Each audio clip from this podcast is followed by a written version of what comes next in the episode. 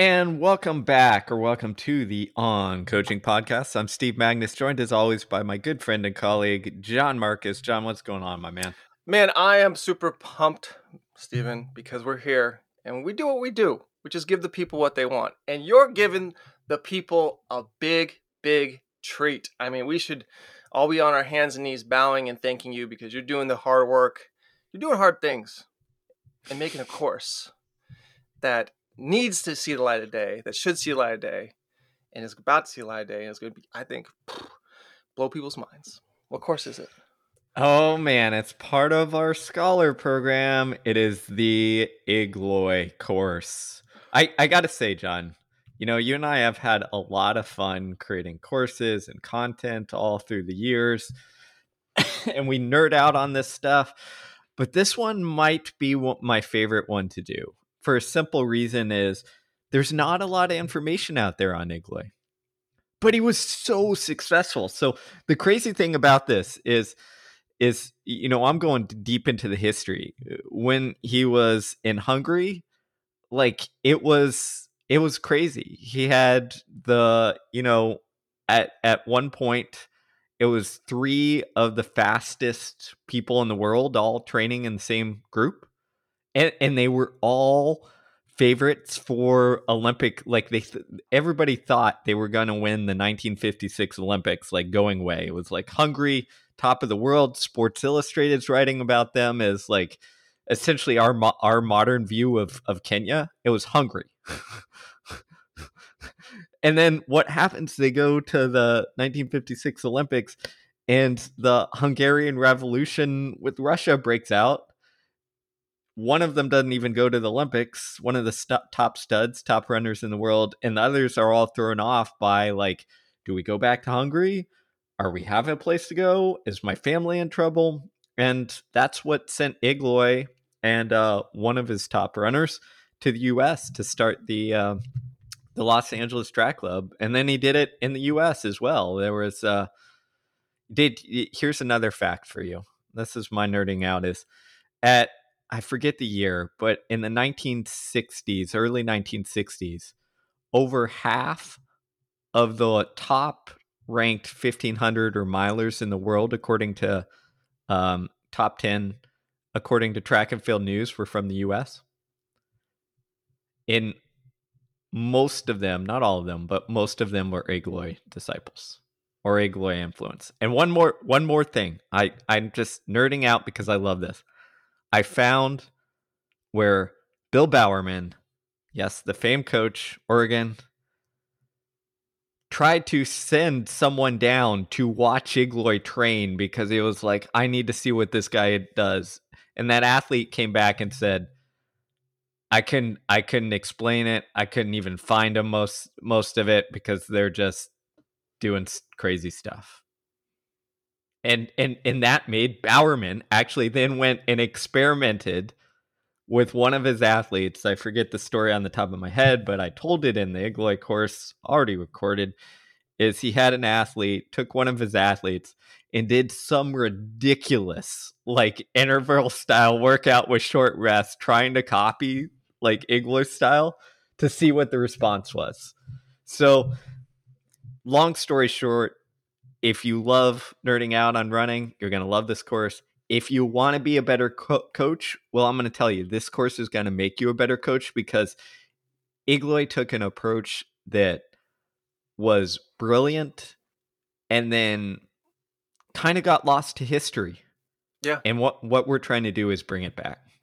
Yeah. I I love that you talk about that. It's like imagine like going to Olympics and let's say Ukraine's the dominant distance country, country at the moment, and it's right as that you know Russian invasion of Ukraine breaks out. Like everyone's like, oh, Igloi's a bad coach because his you know runners at the Hungarian runners didn't win like the Olympic gold, but like we know the human condition and emotion and reaction to violent threats like that is really um, disorienting, right? So it's like I would not default that for that. But the most important thing I think that people don't realize is this man had the catalog of the best runners in the world in one nation.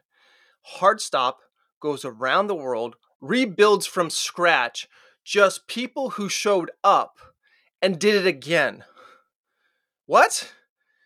Like it and it didn't matter Hungarian or American, whatever.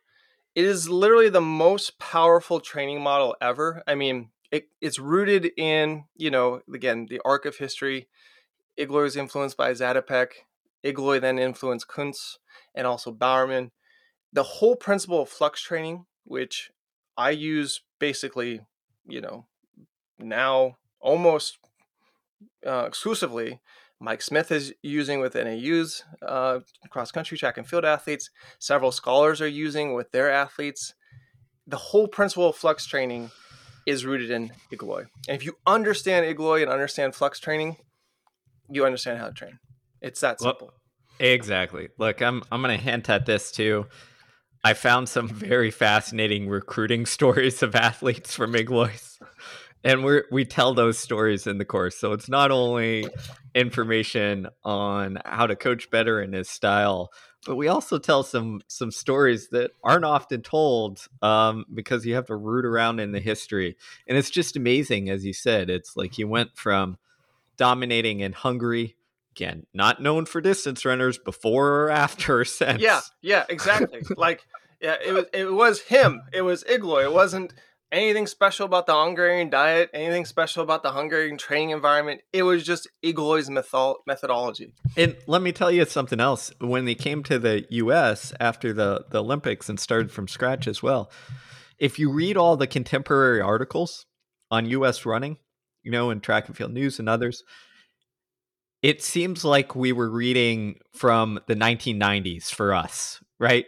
we remember we were reading it you know we grew up you know the tail end of the U.S. sucking 1990s, early 2000s, uh, before the Ritz Webb Hall kind of rejuvenated it.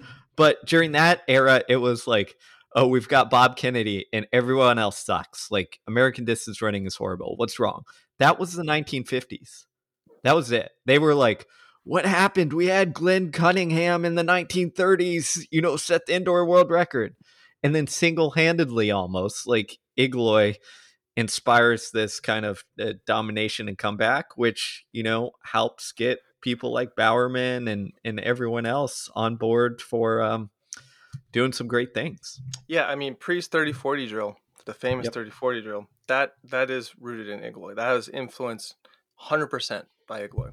And the other thing I love about Igloi, I'll say this, is he experimented with form and biomechanics as well. Like you read accounts from Bob Schul, and Bob Schul's like, "Yeah, we tried this style running," and he had all these different terminologies. Even like Kedivas Robinson, right? We'll talk about it. There's YouTube videos of him where he's talking about, "Okay, these are fresh runs. Okay, these are fast runs. Okay, these are good speed or good swing," and eh, they use a colloquial term about it, but essentially they were working on different neurological ways to pattern the, the the the, motor system. But also too, some of it didn't work and they threw it out. Like Schul's like, oh yeah, we tried this type of style of running and this type of swing and it didn't work and Igloi got rid of it. So he was also a master experimenter, which I love too. All right. So I have to use this as a segue to this week's topic because it's perfect. This week we're talking about the finishing kick. Mm. And the reason that the segue is perfect is well, guess what? In the in the scholar program course on Igloy, we break all the terminology down. I've got, you know, as you said, Kedivas Robinson videos. I've got, you know, um, Joe Douglas describing it. I've got Bob Schul's take on it. I've got two other athletes who trained under Igloy's take on it. I've got Fred Wilt you know, commenting about it in the 1950s or 60s or whatever have you. So we break it all down. But one of the things they experimented it with to improve the finishing kick is altering their biomechanics. And the logic was essentially like this. The Joe Douglas explained it to me a long time ago as Igloi thought essentially that for most of the race we run steady, right? Or even pace, where where have you our mechanics are relatively consistent. We're running even pace. And he's like, well, we must tire out the muscle fibers in this specific mechanical movement. So, what would happen if we changed our mechanical movement and recruited different muscle fibers? Would that allow us to enhance our kick? So, not giving too much away, what they experimented with was changing drastically their biomechanics. They called it swing, right? Their swing type. And, you know, you or I might think of it as well, do we take, you know, do we change our stride rate, our stride length? Do we put more force in the ground? Do we try and get more reactive? Whatever we have it. But Igloi and, and Schul and these guys were experimenting with, hmm, maybe we can shift our muscle fiber contribution to enhance our kick. Mm-hmm. And that's why I love uh, I love the genius of it. And I think that works perfectly for what we're going to talk about today, which is let's talk about the finishing kick and how we can, you know, improve it in all athletes. Yeah. I mean, if you're not a scholar, sign up, become a scholar. If anything, just join for one month and just nerd out on the Igloi course and then also get access to the Mike Smith tapes from 2022, which if you have not heard them yet, they are transformative and phenomenal. Like he basically gives you the keys to NAU's culture and how he thinks and operates. I mean, it's changed several coaches. One coach in the scholar program, after hearing the Mike Smith tapes, reoriented his program and you know his messaging, and got a program to state that had not been to state and floundered for many many years simply because I didn't change the training too much. I just you know really changed my messaging. I mean, it's incredible. So, changing programs, changing coaches, changing athletes. Become a scholar if you aren't. But join us. It's it's going to be exciting 2023. All right. So let's let's let's dive into the finishing kick then. Oh, so, I love this. Yes, I mean Go ahead, Steve. No, so so here's where I'm going to set the stage is what we have to realize is there's multiple when we think kick, we often kind of simplify. And we think, "Oh, I've just got to learn how to run fast at the end we'll tired." Well, that's part of it, but it's a little more complex than that. It's almost like this twofold thing. To improve our kick, A, we can get to that last 200, 300, 100, whatever you want to call it, less fatigued, right? Or on the flip side, we can shift, you know, well fatigued, our ability to produce power um, increase speed um, while under high levels of fatigue. And that's looking at it from a physiological standpoint. Then, as we talked about in the Igloi, you know, discussion, there's also the biomechanical standpoint, which, you know, Tom Tellez, another great coach, um, always told me. He said, you know, one of the reasons that that distance runners don't know how to kick is they have not developed the pattern, the biomechanical movement to shift gears. They they think increasing speed or pace means putting your head down and giving more effort, but there is a biomechanical shift to this. And he'd always point to actually, you know, Peter Peter Snell in his kick is like watch watch old videos of him and watch how his arm stroke you know shifts and his power changes when he st- starts to kick. In actuality i remember one more story on this. I remember um, this was during the um, the early 2000s and El Guerrouj kept getting beat at the olympics and world you know? And he'd always be like El Guerrouj. What does he do? He's stronger than everybody. He's faster than everybody. He's, you know, runs the faster 1500 mile. But when it comes down to it, that last hundred, he's tr- he keeps his mechanics the same while everyone else, you know, Lagat or whoever, um, they're changing, right? And it wasn't. And then he watched whenever it was 2004. It's like El Guerrouj learned how to open up a little bit. Mm-hmm. Right? Simple change, simple difference.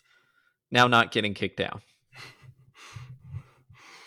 Yeah, it's uh, it's very complex to the naked eye, but it's also actually very simple because it's a very stable thing. And you know, I, I, I like to point to a, a, research paper called "Swing Leg Retraction: A Simple Control Model for Stable Running," um, which essentially looks at the defending element of gait, which is swing leg retraction. So what's swing leg retraction? So when you're knee or thigh is at the apex of anterior or forward flexion and then starts to reverse course and then goes from an ascending or in the recovery phase of swing upward um, goes from ascending upward it starts to shift course and now goes down with gravity two things can happen you have basically two choices you as steve likes to say you're at a fork in the road you can either just let it fall down and just let gravity do its work or you can neuromuscularly control and quicken and work with gravity to make that retraction happen faster.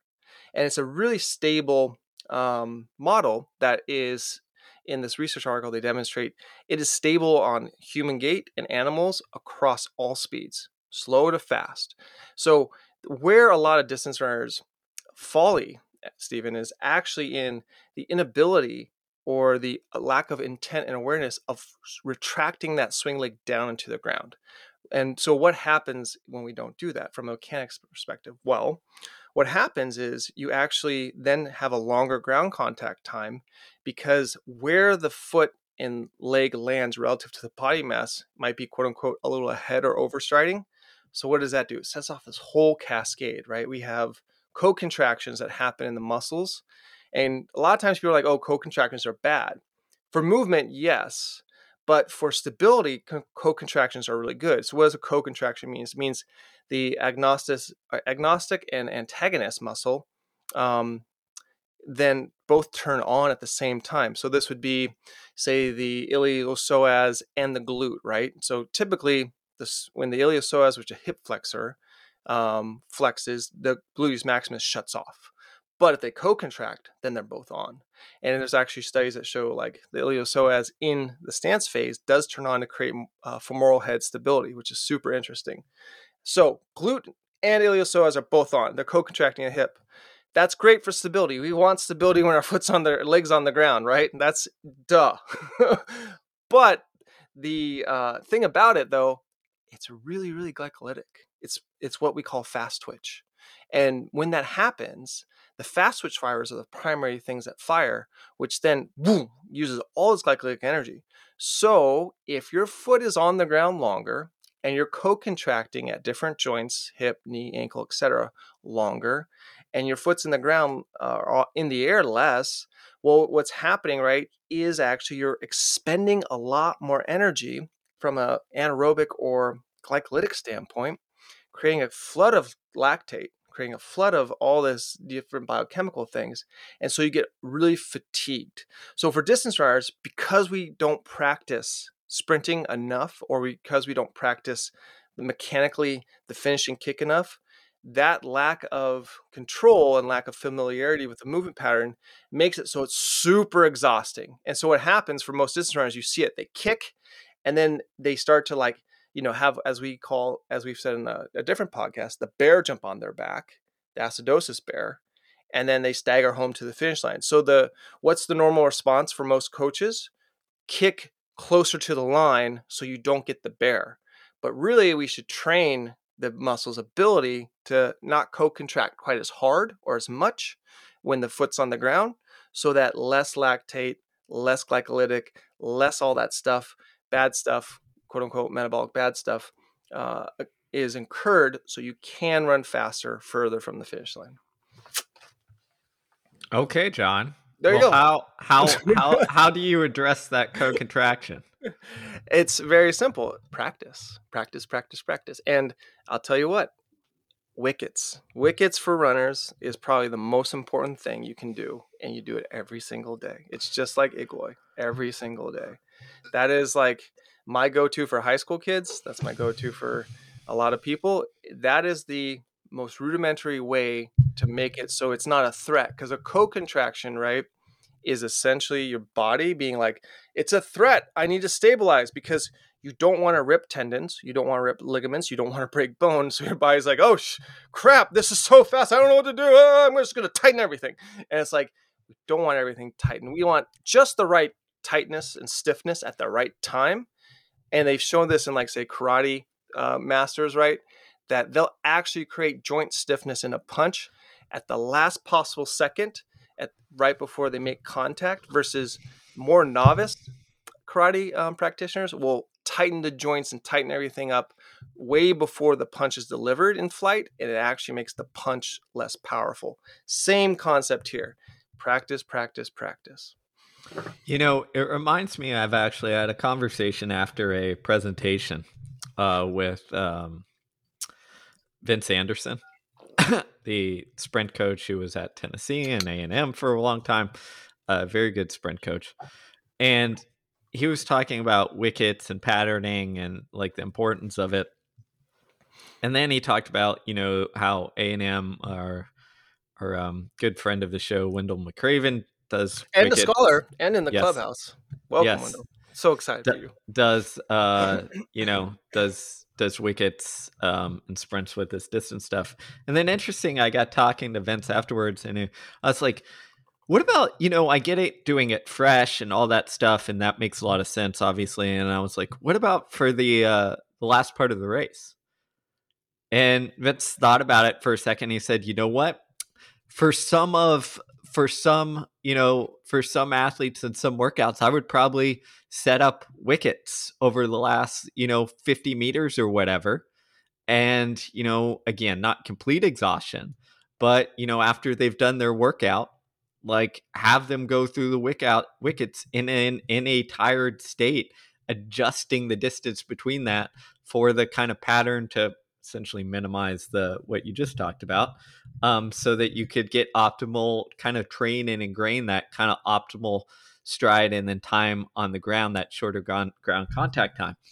And i never did that but i thought you know this is a really interesting and and and, and good idea where it's like we spend a lot of time you know thinking about mechanics or like movement or what have you, but we often don't kind of try to pattern in at at the end, which is what is a kick, but shifting that pattern so that like you know what you're doing. It comes back to the Tom Tellez. Like most people, if you've never practiced it, you don't know how to change gears.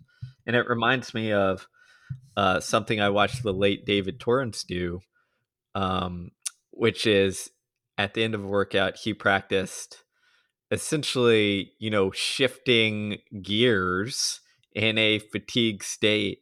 And he did some interesting things where he changed, like, some he would run without using his arms and some he would, right? And it was a little bit different, but I always, uh, I always watch that and appreciate that. I'm like, oh, like you're turn, you're, you're training your body what to do and the last thing I'll say on this for the maybe skeptics is I remember, and I wrote about this a long time ago on the Science of Running blog, is they looked at it was one world championship, and they looked at um, the biomechanics of the the top couple finishers across every lap, and looking at the stride rate and stride length, and they want to see well what happened.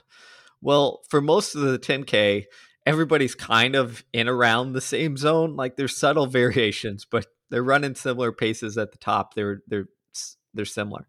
And then it came down to the kick. And then you saw drastic differences, right? Huge differences. And I forget, again, it's been years since I wrote about it, but the winner was essentially able to change his biomechanics a crap load, either by increasing stride length and frequency or or one of the other. And the guys who left behind, they just kind of got stuck in that that same pattern. Yeah. And some of that's related to fatigue, but some of that is also having the mechanical ability to know what to do to increase your speed. Yeah. No, it's it's why like say we look at Bekele and go, God, he's just crushed on the track. And then he's like, Yeah, you know, in this era, like pretty okay marathoner, right? Has a lot of trouble finishing marathons, you know, not really relevant, uh, not winning a whole bunch. Like if he does, he's like, oh, Bekele won a marathon. Wow, that's wow, whoa. But like it was a foregone conclusion, right? Bekele was going to win a world championship or Olympic 10K, 5K, right? He just and also world crosses when he was like crushing, right? I mean, the guy was unbeatable. Why? Those races have a much higher demand on the finishing kick and the need for a good finishing kick in a state of fatigue and a rapid shifting of gears versus the marathon, right? Which in the marathon is a much more uh, metabolically um, de- uh, determined um, and you just have to go at a steady rate. And that's the thing. Like Bekele could do the steady rate thing because with the world records he set, but he was much, much, much, much better at changing his shifting, his biomechanics in sprinting. Like it was just you watch it or you you read that article uh, that Steve referenced, and it's just like you see how Bekele changes both stride length and frequency concurrently when he kicks, and that's why he just you know quote unquote walked away from people. Yeah, it really is. So I think you know, step one we've kind of talked about is like get the like train to do it. you know, like train to don't just oh, hope it helps. Another thing I would say is here is it's different from running fast. People might say, but my my athletes like we do 200s and 28 or whatever, so they know how to run fast. It's it's it's no, it's changing the gears. It's the old Alan Webb, Scott Raczko when in the middle of a repeat, Raczko would just yell, I think it was hit it. And then all of a sudden, Alan goes from running, I don't know, 60 second pace to like, you know, 26 second two, 200 pace. Mm-hmm. And it's just like, not all of a sudden, but it's what it is, is it's a grad, it's a build to the finish. and all they were doing is training that ability to, you know, take off, to change gears.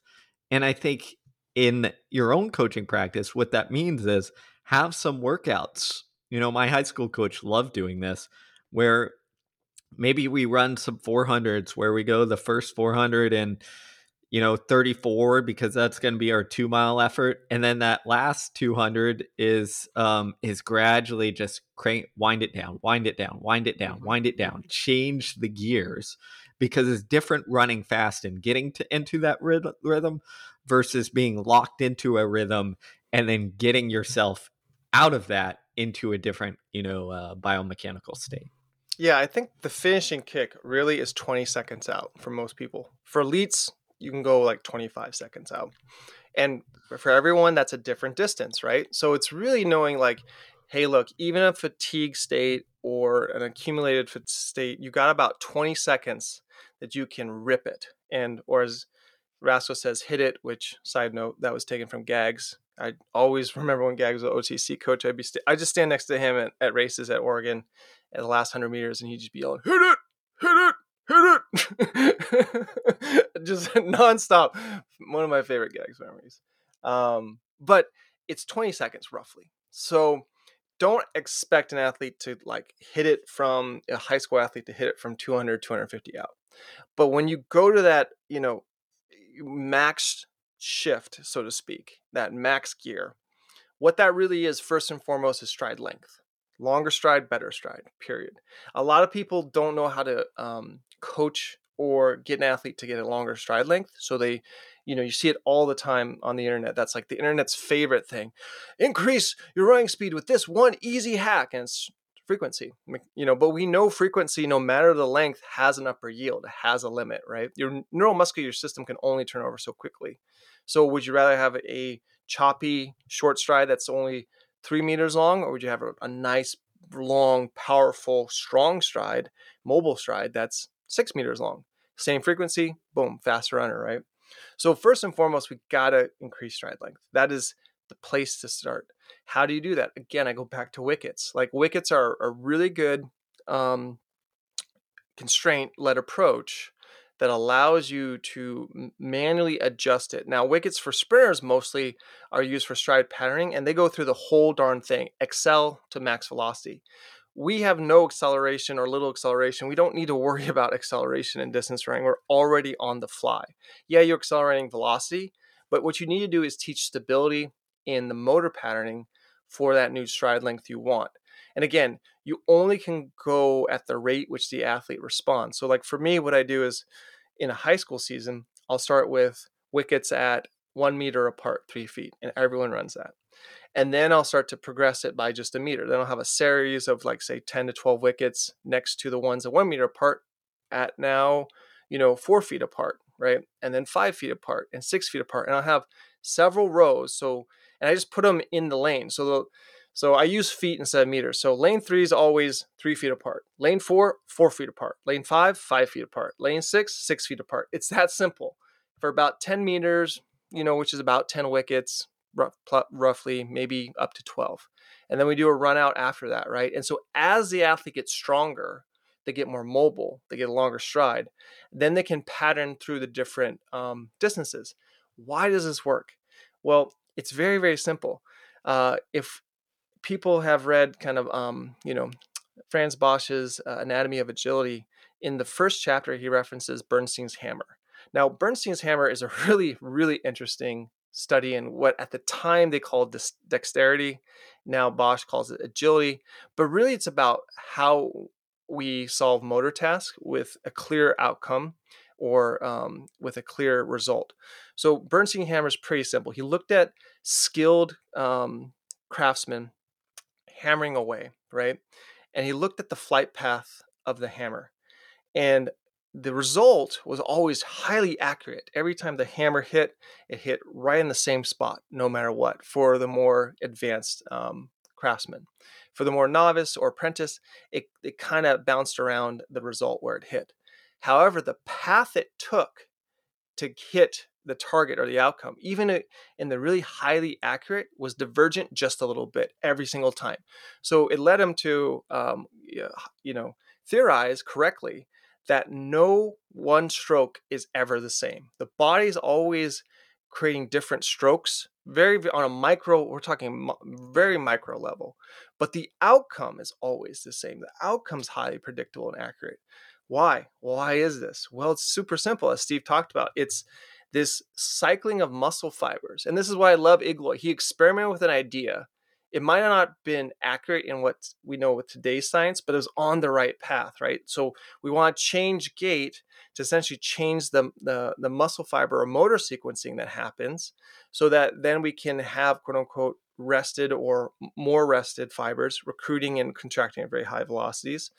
But that's essentially what's going on. And so if you don't have a big enough motor fiber pool from which to draw, the way the body works is like every time you do a cyclical movement, think about it like let's say you have a small motor pool like motor pool four four little motor pools in your we'll just use a big simple muscle in the glute and all right and so one one stride is going to say okay we're going to contract pool one then pull two next stride then pull three then pull four. So in four strides on one side you contract four different pools.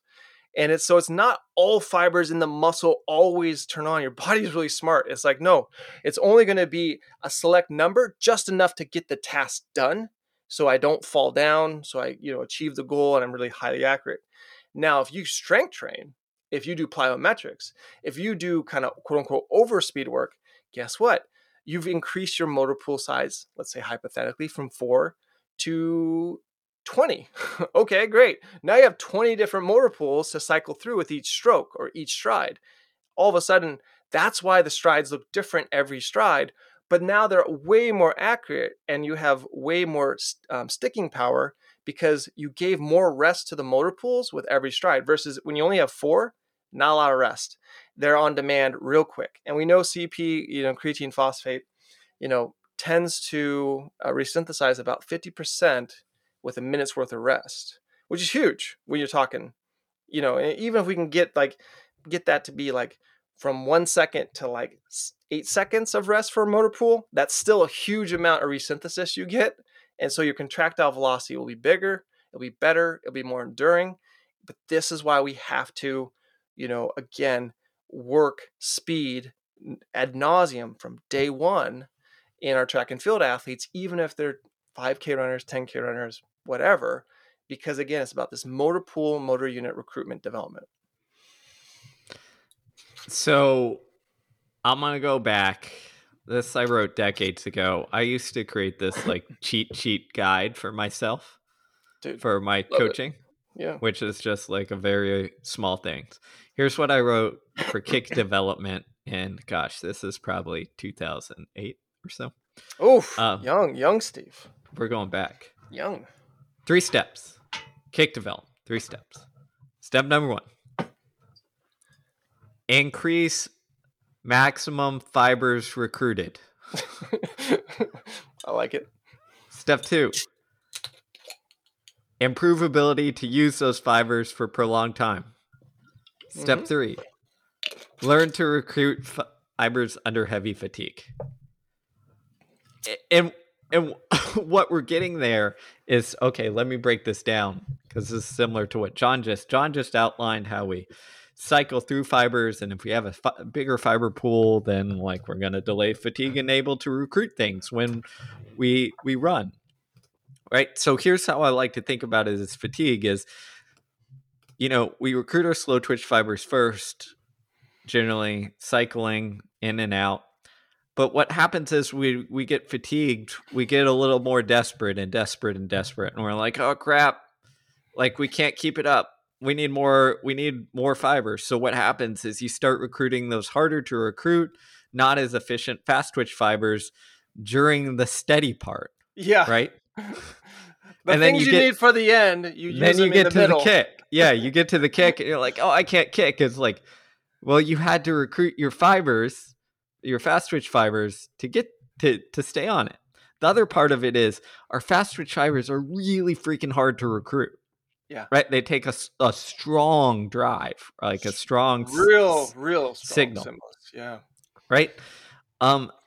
So what happens is sometimes it's just like the analogy I like to use in mm-hmm. the marathon is you never run out of glycogen. Right. You never get to zero.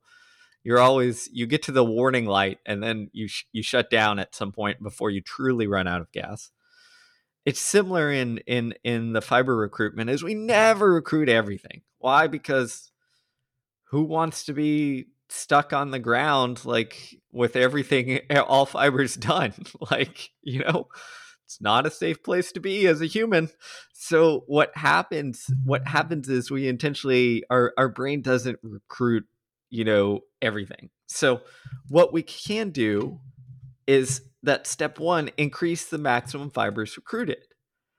How do you do that? Not only biomechanical changes, but also simple things. And this step one for for developing kick is like sprinting, like you know, high neural recruitment, strength training. Because if I go into the gym and I do, I don't know, a deadlift or a squat or whatever that is a high neural demand, guess what? my body s- starts going oh i guess we have to recruit these like these fibers like send strong signals learn how to stre- send strong signals to these muscles right that then okay great we've got a bunch of fibers. We can recruit them now. We've done the sprints. We've done the strength training.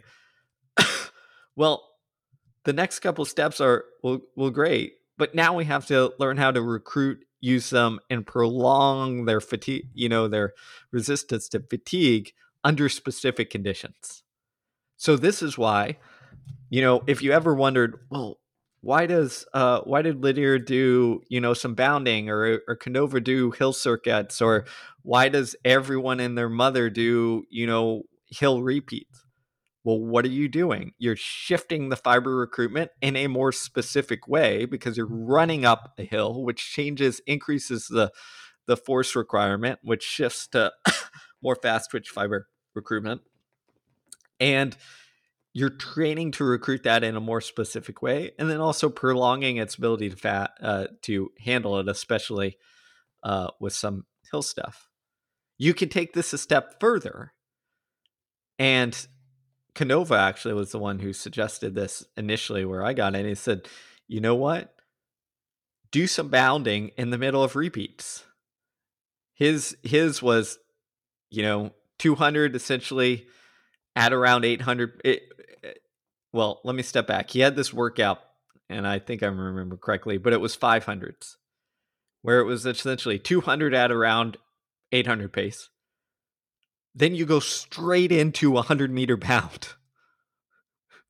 Right? And what are you doing while bounding? You're increasing the force requirement, right? You are putting a ton of force into the ground, and that's what you're em- emphasizing on. And then right after that 100 meter bound, it was a 200 meter kick into the finish. And if you've ever done that, I I've tried it. I I use this style with my 800 runners. Boy, does that last 200 just kind of suck. Going from bounding to kicking in, but it was a great way to get really specific on well, what are we doing? We're going to now recruit fibers by shifting the the the force requirement within the run with bounding and then come right off of that and learn how to utilize those fibers prolong their their fatigue their resistance to fatigue and work on our biomechanics where everything is falling apart. Yeah i mean that's just it's just so brilliant right? Because it's like specific. You know that the familiar activity the skills the competitive exercise you know your brain knows what to do in a familiar state. Then you go to general where it's like this is really high neural demand but it's general it's not it's, it's kind of like running but it's not running. And then you go right back into specific and then the your brain is again our body we are very routinized creatures at all levels even at a recruitment level.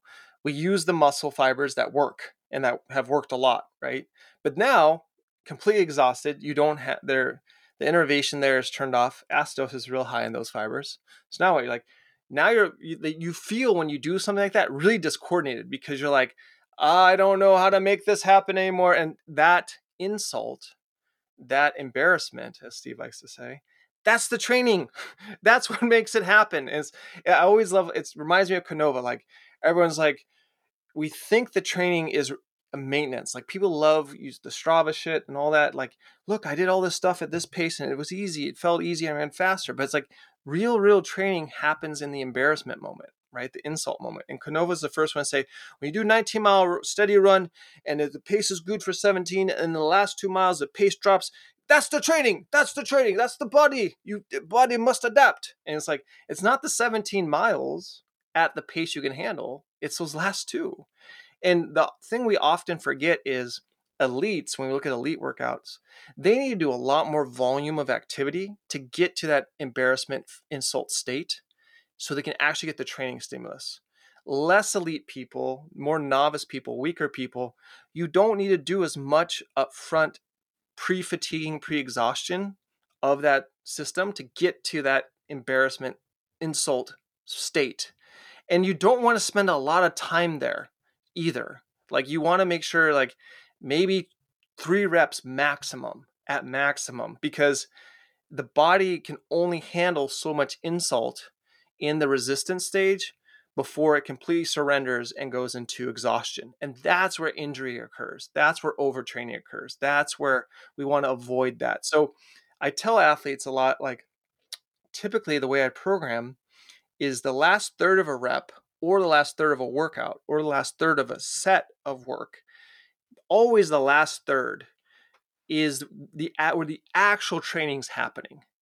Everything else is just designed just to get you to that very fragile state and it's a fragile state and then you know again manipulate the variables intensity variables or loading variables however so so that we can get that stimulus or that signal sent but not completely tear you down and the problem is it's super easy to step over that line i've done it so many times because i'm a pusher by nature to myself when i was training and is why I sucked. Looking back, oh god, I was just exhausted all the time because uh, I coached myself like you know for a long time out of college because I was trying to experiment and figure it out. And to my now athletes' benefit, I understand like when you're in that fragile state, you only can get so much productive work and signaling done before it starts to become corrosive, and that's what we have to safeguard against. That's essentially like when you apply Tony Holler's feed the cats concept to distance runners, that's really what he's talking about. Like we live, we are fatigued performing athletes as distance runners, but you don't want to overdo it when you're in that fatigue state in training because that's where a lot of corrosion happens. Yeah, it really is that balance of of stimulus where you get it. um, and I should say, even on that Canova workout, if I remember correctly, he said like do two to two to four of these things of these 500s right? Because it's so freaking you know tough on this that you've you've got to really uh you know know the the dose makes the poison right?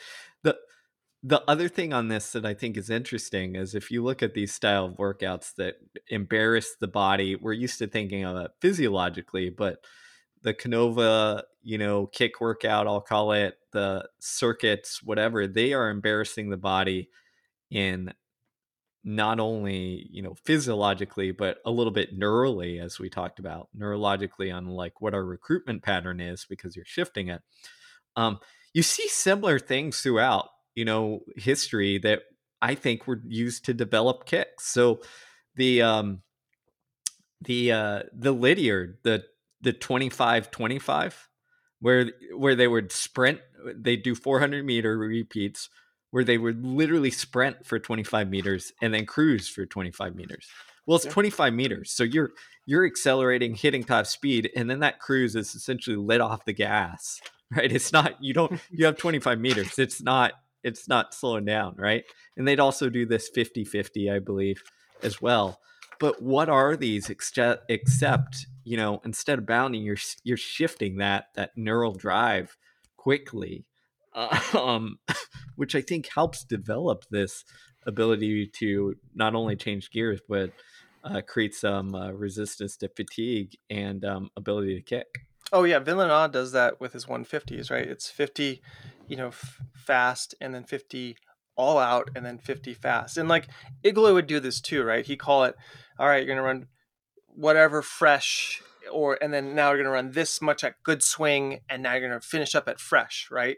And that's the thing where people like because we didn't have all the physiological like data sets and you know correlations we do now and you know pace et cetera et cetera wasn't like that big of a deal. Because again you gotta remember igloi was coaching people not they didn't run on the track much actually. They ran mostly on grass fields. So they kind of ballparked it. So every now and again they get on the track, but they wouldn't like, you know, really be interval slaves on the track. So, but they use to communicate the concept through what Steve will talk about in the course fresh, good swing, blah, blah, blah. That there has to be this shift, and it really is this shift. And the easiest way to do that is setting things up. So we always think we gotta go constant, and it's not it's it's a pulse right it's it, that's why it's like even this comes back to flux training the, the the concept of flux training it's like it's a pulse go really go fast like 80% then go super fast like max not not that long and then come back to your fast because that's what we're trying to translate is we're trying to teach the body how to overdo it but then maintain, come back and maintain because that's what we want to do is maintain or mitigate deceleration when we have the finishing kick because that's really what's happening. It's not other people are getting faster in the last 50 meters in an 800 or even a mile.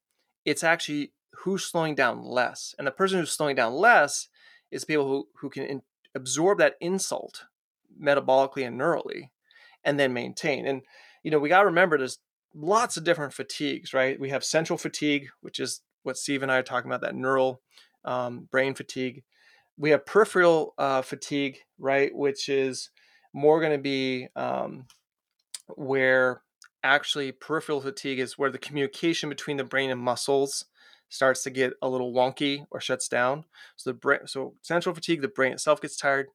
Peripheral fatigue, the communication gets tired. Cumulative metabolic fatigue, that's what we're most familiar with, right? Like acidosis going in, shutting things down, lactate, you know, flooding the system as a, you know, biomarker for all these corrosive things, blah, blah, blah, blah, blah. And then the other thing too that we got to remember is all that does also influence a really important fatigue that we don't talk about a lot, but exhaustion of your attention capacity. Mm, Can you yep. focus? And that's where these workouts are super important is teaching that attention capacity um, improvement because we, we often negate it because again it's, it's not, not quantifiable but if you can't focus on the task at hand it's going to be hard very hard to accomplish that task and that's we see a lot of um, high performance athletes they might not be the best biomechanical movers in the world. I can think of many off the top of my head. I, I witnessed at the world championships but you know what? Their quote unquote willpower because they didn't exhaust that or they have a really high um, attention capacity their willpower gets them further or closer to the finish line faster than we often give them credit for. That's very true. It is also the mental fatigue that comes into play which does shift and change your attention right? Yeah. So that's a that's a great point there and i think that's where workouts often we think of the physical but the example i like to use is in workouts you know that if you fall apart or you slow down like it's it's not the end of the world so often you adopt attention strategies such as zoning out or thinking about what you're going to do after, etc., mm-hmm. that you don't adopt in uh, in races. And what that means is races are a much higher attention demand or mental demand than you've trained for because in practice you just said, you know what, I'm going to think about what you know my lunch with Susie or Johnny or what have you, and just get through this rep. Yeah, and sometimes like what I've done with some elite athletes who have that atten- like you know quote unquote attention deficit or uh, that's fatigue based is in training when they're doing tough stuff like this i'll actually try to create distractions right?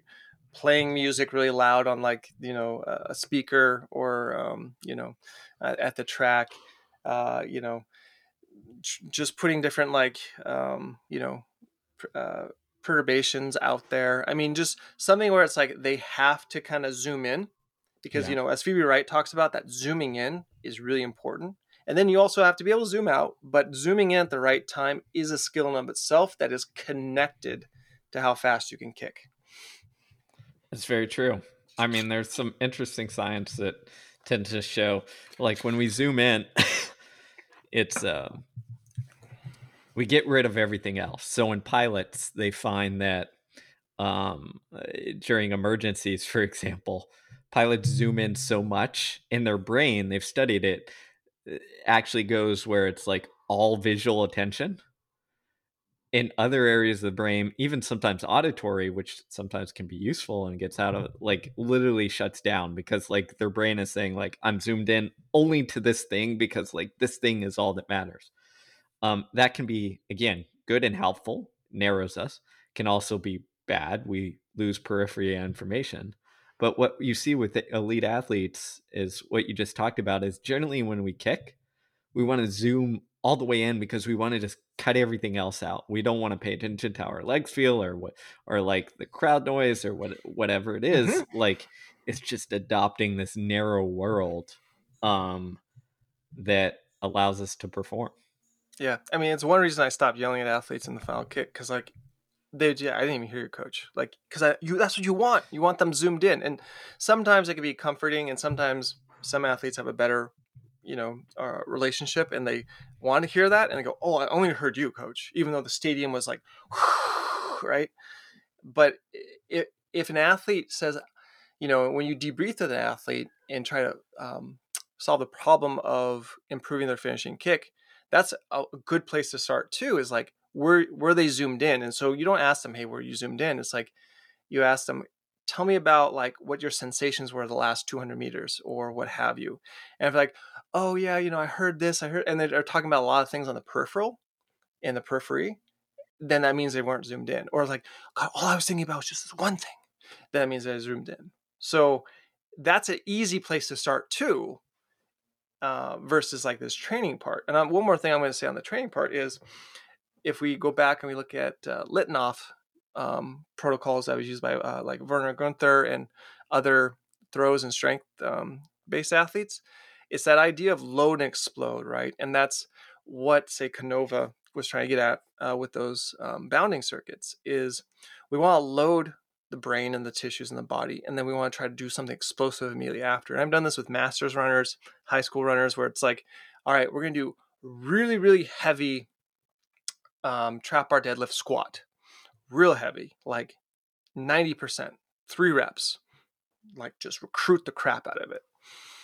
Then we're gonna just go sprint, like on the track. We're gonna do we're gonna lift and go, like period, end of story. Or or or do a really heavy trap bar deadlift or Romanian deadlift, and then immediately just walk outside and go do a hill sprint. You know, quick turnaround. Again, what that does is we know when you have a really high neural demand, and we're talking real high, it creates this condition that allows a rich learning to happen. Because remember, it's not just fatigue of fibers, it's also neuromuscular learning because your brain has to solve the problem now in a different way. So, again, that creates more innervation of uh, different motor pools. And the super important thing to remember on this is it works and we shouldn't be afraid of it. A lot of times people are like, oh, I'm going to tear something or rip something. No, your brain body's super smart. It's going to know that its preferred low threshold motor units have been exhausted or aren't able to um, complete the task. So it's going to find different things, and you have a self-protecting mechanism, which is you only can go so fast. It won't let you go faster than it can it can go. So, but we forget like that. That's really important. It's why you read strength training um, texts and manuals, and you see like some coaches like, no, we only you can lift real crazy heavy once a week and still get gains. Like you can only do a big heavy squat series once a week. And that's all the squatting you do. And you can actually still get hypertrophy in the muscles, innervation, neuromuscular coordination, provided the load is heavy enough. And that's, again, we got to balance all these parameters. But, you know, my kettlebell coach, he's really smart. And he says, you know, load is um, a teacher.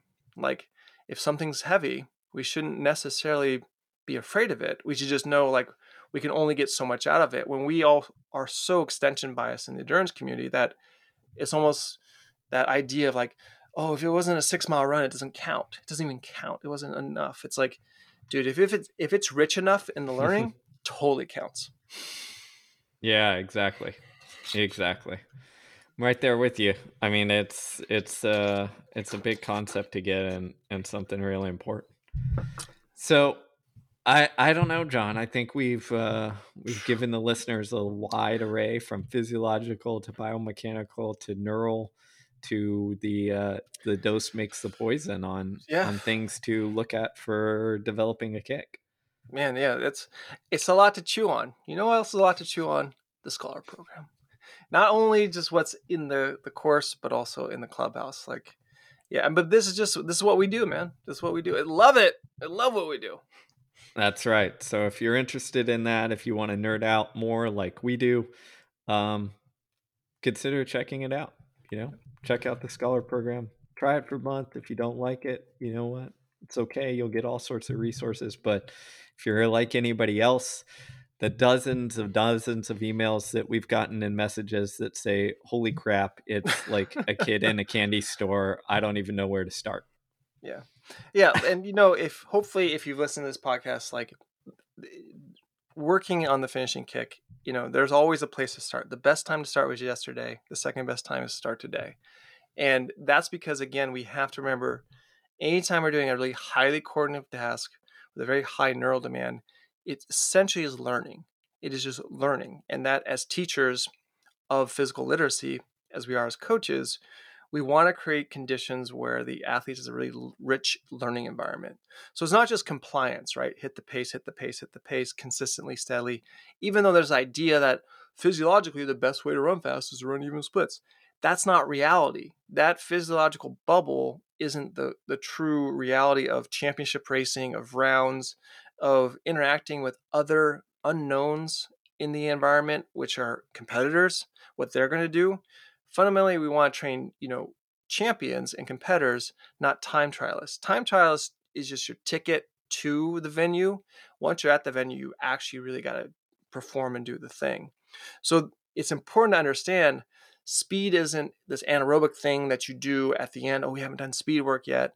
Speed's this learning, this rich learning environment that happens year round. And it, it's microdosed, right? It's just a little bit often, you know, early and often. And you just stick with it. And then that innervation, that um, muscle fiber recruitment, all that stuff starts to compound and cascade favorably into your athlete's advantage. Yep. So check it out. Check out the Scholar program. Keep upping your coaching. That's what we're all about. Keep being an explorer and uh, keep listening. So and get you. excited for the Igloi course. It's coming. Oh my goodness, I'm already excited. I'm like Steve, so exciting. That's where it's coming. All right, everybody, take care.